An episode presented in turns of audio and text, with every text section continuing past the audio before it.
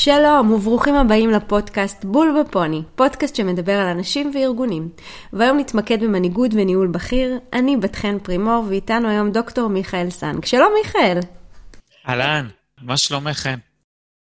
נפלא מיכאל, איזה כיף שאתה כאן. אז מי שלא מכיר את מיכאל, אתה גם פסיכולוג ארגוני וגם דוקטור באנתרופולוגיה. שירת את השירות ארוך שנים בייעוץ ארגוני וגם הפסיכולוגיה התעסוקתית בצה"ל. פיקדת על ענף הערכה שהוא מכון הערכת העובדים הגדול ביותר בארץ, והיום אתה בכלל עוסק בהוראה ומחקר אקדמיים בתחום תרבות ארגונית וגם מנהיגות וניהול בכיר. אז כשאתה אומר ניהול בכיר, למה אתה מתכוון? אז תראי כן, התשובה הטריוויאלית שזה דרג ארגוני שנמצא בטופ של הארגון. דרג שאפשר להגיד עליו שהוא מתאפיין בחשיבה אסטרטגית על העסק, בהסתכלות מתמדת אל העתיד, בניהול מורכב של אינטרסים, צרכים מנוקדים ועוד כל מיני דברים שאפשר להעלות, אבל כל המושגים האלה הם נורא סטרילים. ודווקא אני אוהב להסתכל על המסינס של הדברים, על הדברים שנמצאים ככה בין השורות. אני חושב שזה משהו שמאפיין גם את המחקר האנתרופולוגי, שהוא כל הזמן שם את זה בפוקוס. הוא מסתכל על הבאגים, לא כבאגים, אלא כפיצ'ר. זאת אמירה מאוד מעניינת. יש לך איזו דוגמה, אנקדוטה, שתוכל לשתף אותנו? אז תדמייני את הסיטואציה הבאה. מגיע מפקד אוגדה, לאלוף הפיקוד, למפקד שלו, והוא מבקש ממנו תוספת תקציב בשביל תרגיל אוגדה שהוא מתכנן. והאלוף מקבל את הבקשה שלו, והוא נותן הנחיה לקצין הלוגיסטיקה הפיקודי להוסיף אה, תקציב לתחמושת ולדלק שלו. עכשיו, קצין הלוגיסטיקה יושב עם עצמו ותופס את הראש. הוא מכיר תמונה אחרת לחלוטין. הוא יודע שמפקד האוגדה הזה בכלל לא חושב על תקציבים. מסגרת התקציב לא מעניינת אותו, והוא חורג ממנה באופן קבוע, זאת השנה השנייה כבר. יותר מזה, הפיקוד קיבל החלטה עקרונית שאוגדה שחורגת מהתקציב שלה, לא תינתן לה, לא תינתן לה תוספת תוסף תקציבית בשנה העוקבת.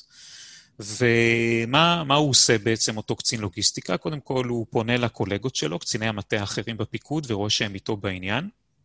ואחר כך לראש המטה, לרמת, שהוא מספר שתיים בפיקוד. והוא מוודא איתו שהם רואים את העניין עין בעין. ועכשיו שימי לב למהלך הבא. נקבעת פגישה שוטפת בין אלוף הפיקוד לבין הרמת, לבין המספר שתיים שלו. ולפגישה הזאת מצטרף קצין הלוגיסטיקה, ושם הוא מסביר לאלוף שהיות שכל התקציב של הפיקוד כבר מקושר לכל מיני משימות, הוא מציע להסיט את התקציב מפרויקט מסוים, שהתקציב שלו עדיין לא מקושר, והוא נוקב בשם של הפרויקט. וזה לא מקרי השם של הפרויקט הזה, כי זה פרויקט בייבי של האלוף, שמאוד מאוד חשוב לו. והאלוף אומר שהוא לא רוצה לבטל את הפרויקט, והוא מבקש שההסטה התקציבית תבוצע מסעיף אחר. ואז הרמת נכנס לתמונה, ואומר לאלוף שהם עברו על כל הסעיפים, וזה הסעיף היחיד שלא מקושר ושניתן להסיט ממנו. עכשיו האלוף בדילמה. מה יותר חשוב לו? הפרויקט בייבי שלו? מצד שני גם תרגיל האוגדה נורא חשוב. ואז קצין הלוגיסטיקה קולט את הדילמה של האלוף, ואומר לו, תראה, יש דרכים אחרות לעזור לאוגדה. גם ככה התקציב שלה הוא מספיק, ואפשר לבצע הסתות בתוך תקציב האוגדה, ומציע שם סדרה של פתרונות, והאלוף מסכים איתו בסוף. האוגדה לא תקבל את התוספת. האלוף גם מבין שקצת בחשו אותו. אני נותן את הדוגמה הזאת שלקוחה מראיון במסגרת הדוקטורט שלי, כי היא ממחישה בעיניי את המסינס של הדרג הזה. קודם כל, כי יש כאן אלוף שנותן הנחיה לקצין הלוגיסטיקה שכפוף אליו, אבל בסוף היא לא מתקיימת. עכשיו, אין כאן סירוב פקודה של הקצין למפקדו, יש כאן משהו אחר. משחק של ידע וכוח, של קואליציה, אבל הכל בנימוס, או נימוס ומסמוס. ודבר שני, הדוגמה הזאת, אני חושב, מפריחה חלק מהפנטזיות שיש לנו לגבי הניהול הבכיר, ומראה שהמציאות יותר מסובכת, אפילו ביחס לדבר שהוא כביכול מאוד טריוויאלי, כמו ציות, היררכיה, שמתנהלים אחרת בדרג הזה. וחשוב לי להדגיש שהדוגמה הזאת לא חריגה. יש לה כמובן מקבילות גם בארגונים עסקיים. לגמרי. אם יש משהו שלא חסר, זה דוגמאות למסובכות הזאת. אז בוא נפרק את זה. איזה בעיות אתה מזהה שיש בניהול הבכיר? אז אני אנסה לתת פה, אפשר להמשיג את זה בכל מיני צורות, אני אנסה לתת פה אולי ארבע בעיות, שתיים מהן יותר קשורות בתוכן של העיסוק של הבכיר, ושתיים עסוקות יותר בממשקי העבודה שלו. אז ברמה של התוכן אפשר לומר שמנהל בכיר כל הזמן צריך לחשוב מה הערך המוסף שהוא מביא לעסק. וזה לא סתם ערך מוסף, אלא ערך מוסף שלא נותנים הדרגים שמתחתיו. עכשיו, הבעיה שמרבית המנהלים הבכירים לא נולדו מנהלים בכירים, אלא צמחו מלמטה בצורה כזו או אחרת. מנהל מחירות היה פעם איש מחירות, ומנהל שיווק היה פעם איש שיווק, ובטח מפקדים בצבא צמחו מלמטה. ואזורי הנוחות הם האזורים שאני התרגלתי לתת ערך לעסק שלי ברמות הזוטרות, ועכשיו אני צריך להיפרד מכל אותם הדברים שאני רגיל אליהם, מכל אזורי הנוחות. אני צריך לוותר במידה מסוימת על ירידה לפרטים עד הקצה. צריך להיפרד מניהול מיקרו בתחומים מקצועיים, ובעצם לייצר ערך במקומות אחרים, וזה דבר שהוא ממש לא מובן מאליו. וואו, זה מה זה מעניין מה שאתה מספר, ואני מה זה מתחברת לזה, כי יוצא לי לא מעט בשנים האחרונות ללוות מנהלים שמתקשים לעשות את המעבר הזה. והם מתקשים להיפרד מיכולות ותכונות שבזכותם הם גם קודמו וגם הצליחו עד עכשיו. תגיד, איזה מחירים הארגונים וגם המנהלים משלמים בעקבות זה? יש לאמריקאים מושג שמאוד אהבתי, כשהם מתארים מה עושה מנהל שלא מצליח להיפרד מהדר... מה... אזורים של הדרגים הזוטרים שהוא מכיר היטב, הם קוראים לזה long screwdriver. זאת אומרת, יש שהוא מבריג ארוך שהוא לוקח, וממקומו שם למעלה על כיסא הכבוד, הוא מבריג את הברגים למטה, ברצפת הייצור. יש לזה כמה משמעויות. אחת זה שהוא מבטל את הדרגים באמצע, הוא בעצם לא מאפשר להם לתת את, ה... את הבנפיט שלהם, יש לתת לעסק, לארגון. ודבר נוסף, הוא בעצם מייצר איזושהי, איזשהו עיסוק מתמיד שלו ברצפת הייצור. הוא כאילו מחלק את הסמכות שלו לאלפי חלקים קטנטנים, וכל חלק הוא משקיע באזור אחר בארגון. עכשיו, בכל נקודת זמן שהוא מושקע באזור מסוים ברצפת הייצור, הוא לא נותן את הקשב המיוחד, העודף שלו, הבכיר שלו לאזורים אחרים בארגון. אם הוא בחר להיות בנקודה מסוימת, הוא לא נמצא בנקודות אחרות. ומשהו ביכולת שלו לייצר את האינטגרציה הארגונית נפרד. עכשיו צריך להגיד, הלונג סקרודרייבר הזה לכשעצמו, הוא לא, הוא לא רע. לפעמים מנהל בכיר צריך לרדת לרצפת הייצור ולהבין מה לא עובד שם. יש שם מידע שלפעמים לא זורם באזורים אחרים, אולי נדבר על זה בהמשך. אבל לעשות את זה כל הזמן, זה רעיון רע. אתה יודע, שאתה מדבר על המנהלים האלה שמתקשים לעשות קפיצת מדרגה, מה שאני מזהה בהם בעיקר, שמאפיין אותם, זה שאלה מנהלים עם ראייה קצרת טווח. הם יותר מתקשים לעשות אינטגרציה, לראות תמונה מערכתית, לסמן יעדים ואתגרים לטווח ארוך. כשאני חושבת על זה, אני חושבת שהפער בעיקר יושב על הקושי לעשות את המעבר שלהם ממומחה תוכן אחד למנהל מומחים. בסופו של דבר, אותם מנהלים בכירים צריכים לעסוק לא בהכרח בתחום תוכן שהם היו בקיאים בו בעבר. מה שאני באופן, באופן כללי מציעה להם לעשות זה קודם כל לשים את זה על השולחן, את העובדה שהם לא מכירים מספיק ושהם לא מספיק בקיאים והם צריכים יותר מידע כדי שיהיה להם את האפשרות לקבל החלטות. אני יכולה להגיד לך, מיכאל, באופן ודאי שיוצא לי לא מעט לנחוך בדיונים כאלה עם אנשים שכשהם בעצם מציפים את הפער הזה, האנשים שסביבה מעריכים אותם הרבה יותר. אותו מנהל צריך לדעת להיעזר ולהתייעץ באנשים שלו שנמצאים סביבו בשולחן ולהפוך אותם אפילו למשענת. כמובן אסור לו בשום אופן לוותר על הזכות לקבל את ההחלטה, וזה בעיניי המתכון המנצח להתמודד עם הפער הזה. בסופו של דבר מנהל שיודע לנתב את המאגר המידע שלו, העצום שיש לו בארגון לטובתו, הוא מצליח לקבל החלטות. ולאט לאט הוא גם יכול לצבור הצלחות קטנות שבסוף מגבירים את תחושת המסוגלות. אני חושב שהמעבריות היא קשה במיוחד לבני אדם, משום שאנחנו מתוכנתים להרגלים מסוימים. ובעצם אנחנו מבקשים ממנהל בכיר לעשות unlearning, או לשחרר דברים שעד עכשיו הועילו מאוד לעסק, שהוא מאוד הועיל לעסק בהרגלים מסוימים, ועכשיו אנחנו אומרים לו, זה כבר לא רלוונטי, תעשה משהו אחר. אתה יודע, זה מזכיר לי את המנהלים שאתה בטח מכיר אותם, שמתפארים ביכולת שלהם לרדת לפרטים, וזוכרים את הכל ברזולוציות הכי נמוכות שיש. וואו, זה בהחלט מיומנות נהדרת כשאתה מנהל זוטר, אבל יש משהו במעבר לניהול בכיר שדורש ממך להשתמש ביכולת הזאת בעצימות הרבה יותר נמוכה ולהסתכל על הדברים בצורה הרבה יותר הוליסטית. אני חושבת שמנהלים שלא יצליחו להרפות את השריר הזה ובזבזו הרבה זמן מהקשב הניהולי שלהם, שאגב שנינו יודעים שזה משאב מאוד מאוד יקר, שלא מנוצל בצורה כמו שצריך, מה שגורם להם בסוף לפספס את התמונה המלאה. אז דיברנו על הקושי להיפרד מיכולות ומיומנויות עבר. בוא נעבור לנקודה השנייה. הנקודה השנייה היא שמנהלים בכירים הם מנהלים ללא מומחיות תוכן, כי קודם כל יש להם המון תחומים שהם מנהלים אותם, ובהכרח הם לא צמחו בכל התחומים האלה בעת ובעונה אחת. זה גם יפה שבאנגלית אלוף זה ג'נרל, ומנכ"ל זה ג'נרל מנג'ר, ושני הדברים האלה מעידים על כך שאתה צריך להיות כללי, ג'נרל, וללא מומחיות תוכן. הרבה פעמים החלטות שמקבלים מנהלים בכירים הם החלטות שמשלבות מימדים שונים לתוך החלטה מסוימת, שצריך לפשר בין הרבה אינטרסים מנוגדים, כמו למשל, האם אנחנו, עכשיו העסק צריך לפרוץ לשוק חדש, או דווקא להתמקד באחיזה בשוק שאנחנו כבר מכירים. ולכן ההחלטות מהסוג הזה הן לא מדעיות או מקצועיות, אלא הן הרבה פעמים חזוניות או ערכיות, שלא לומר פוליטיות, ולכן תמיד אפשר להתווכח עליהן. כי במה המנכ"ל יודע לחזות את העתיד יותר טוב ממנהל אחת החטיבות שלו, במה הוא יותר ערכי, מאחד הסמנכלים, זה הרבה פעמים עניין של טעם, ולאו דווקא עניין של ידע.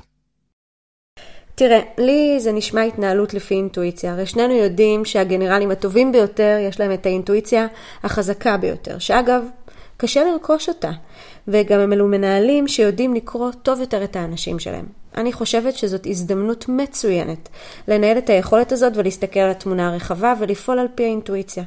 ככה אתה יכול כמה שיותר כמנהל לצמצם את ההטיות שדיברנו עליהן. אבל כשאני מסתכלת על זה מהצד השני, זאת התנהלות שהיא לא, היא לא חפה ממחיר.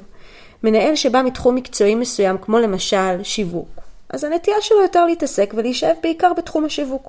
ושאר התחומים האחרים שהוא אמון עליהם, הם נשארים עקרים יחסית. והם נמצאים בקשב חלקי אפילו עד כדי בכלל לא. במקרה הזה, אחד הדברים שעשויים לעזור להם לעשות את המעבר הזה לתחום שהם לא מכירים ולא בקיאים, זה להשתאות בלמידה. מנהלים שמהרגע הראשון בתפקיד שלהם מסתערים ורצים לקבל החלטות ולבצע שינויים בתחומים שלהם שהם לא בקיאים. אני בסוף רואה לא מעט מנהלים כאלה שמבצעים טעויות קריטיות שגם משפיעים על ההתמקמות שלהם עד למצב, נהיה קצת דרמטית, מצבים של אל חזור. אני חושבת שבסוף מנהל משתאה ולוקח את הזמן ומבין את העקרונות שמנחים אותו, לוקח את הסיבוב בצורה הטובה ביותר. מסכים.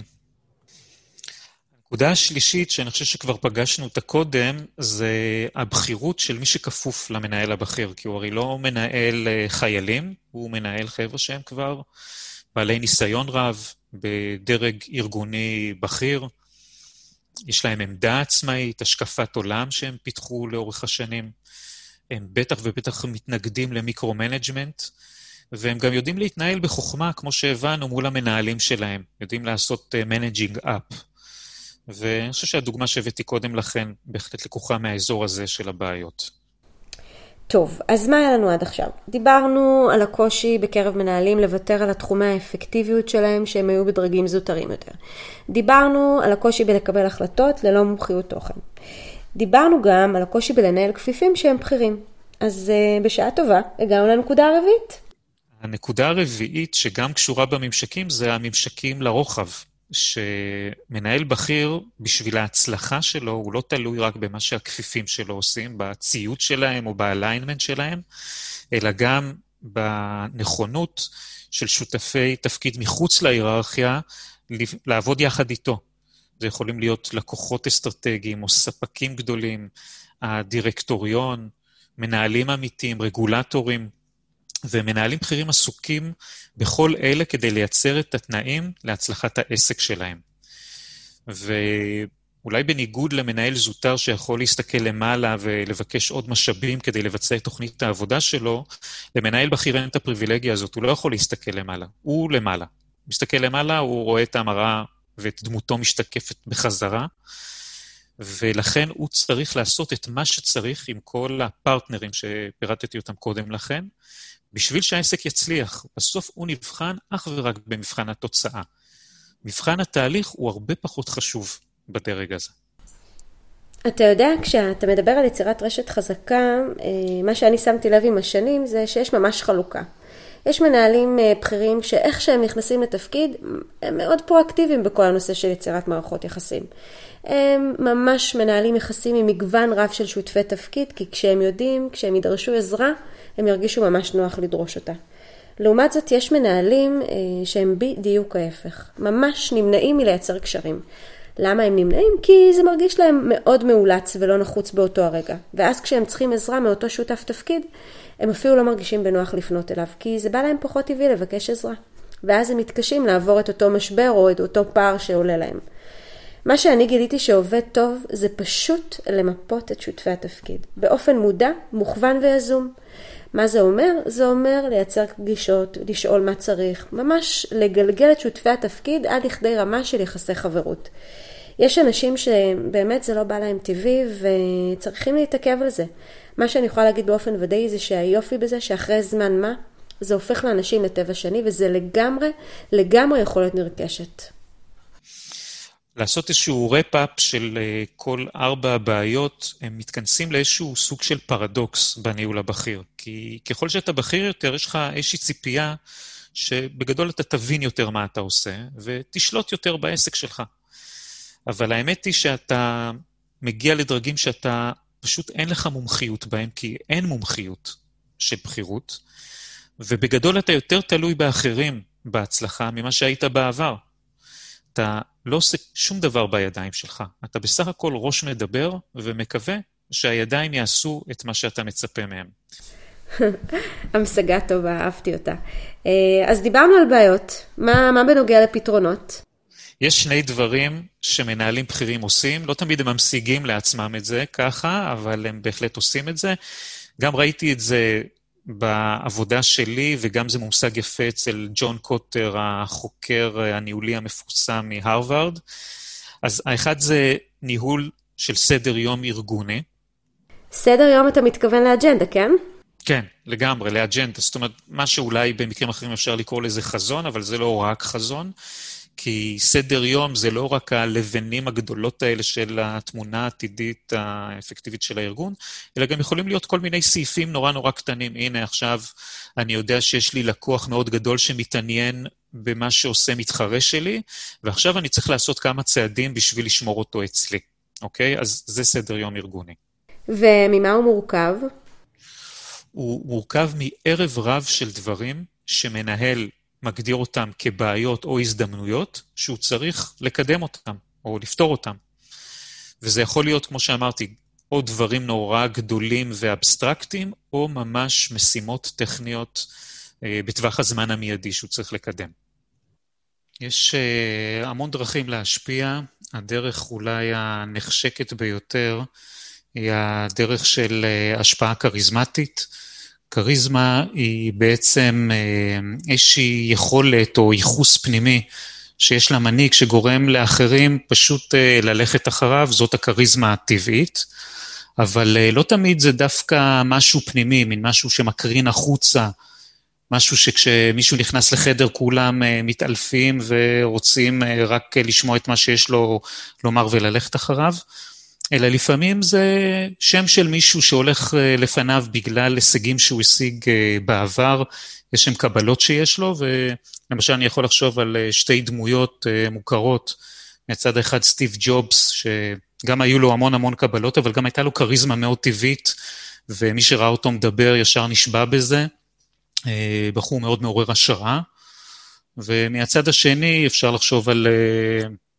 וורן באפט, המשקיע האגדי שעדיין איתנו, בחור נטול קריזמה לחלוטין, אבל הרבה אנשים יהיו מוכנים ללכת אחריו באש ובמים בזכות ההישגים שלו, ובמובן הזה זה פחות משנה אם הכריזמה היא טבעית, אלא עצם הקבלות והשם שהולך לפניו גורמים לאנשים ללכת אחריו, אבל חוץ מהסיפור של הכריזמה יש כמובן דרכים אחרות להשפיע גם מעמדה מנהיגותית, כמו למשל מסע ומתן, לבצע מסע ומתן טוב, שכנוע רציונלי, להשתמש בזיקות אישיות שקיימות, זאת אומרת איזשהו קשר אישי שנוצר, חברויות מהעבר, וגם להבטיח הבטחות לגבי העתיד, עתיד משותף, והדרך האחרונה שהיא אומנם פחות נעימה להגיד, אבל היא באמת לפעמים גם אפקטיבית, שזה הרתעה או איום, גם, זה, גם זו דרך להשפעה.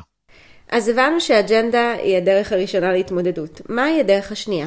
אז הנקודה השנייה היא רשת של קשרים.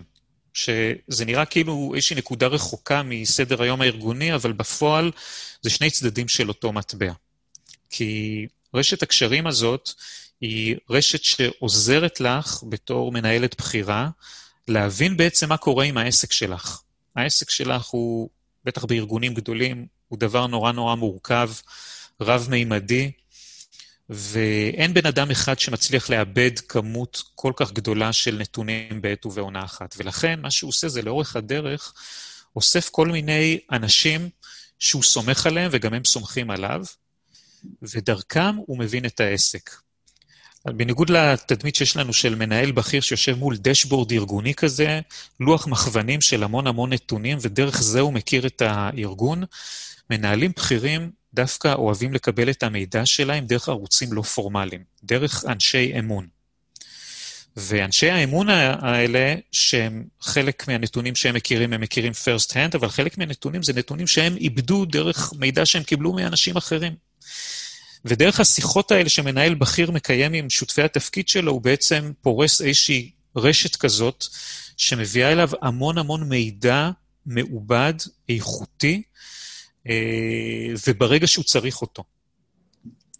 ודרך המידע הזה, הוא כל הזמן מתקן ומעדכן את הסדר יום שלו. אז ככה אנחנו מבינים שהדברים קשורים אחד בשני.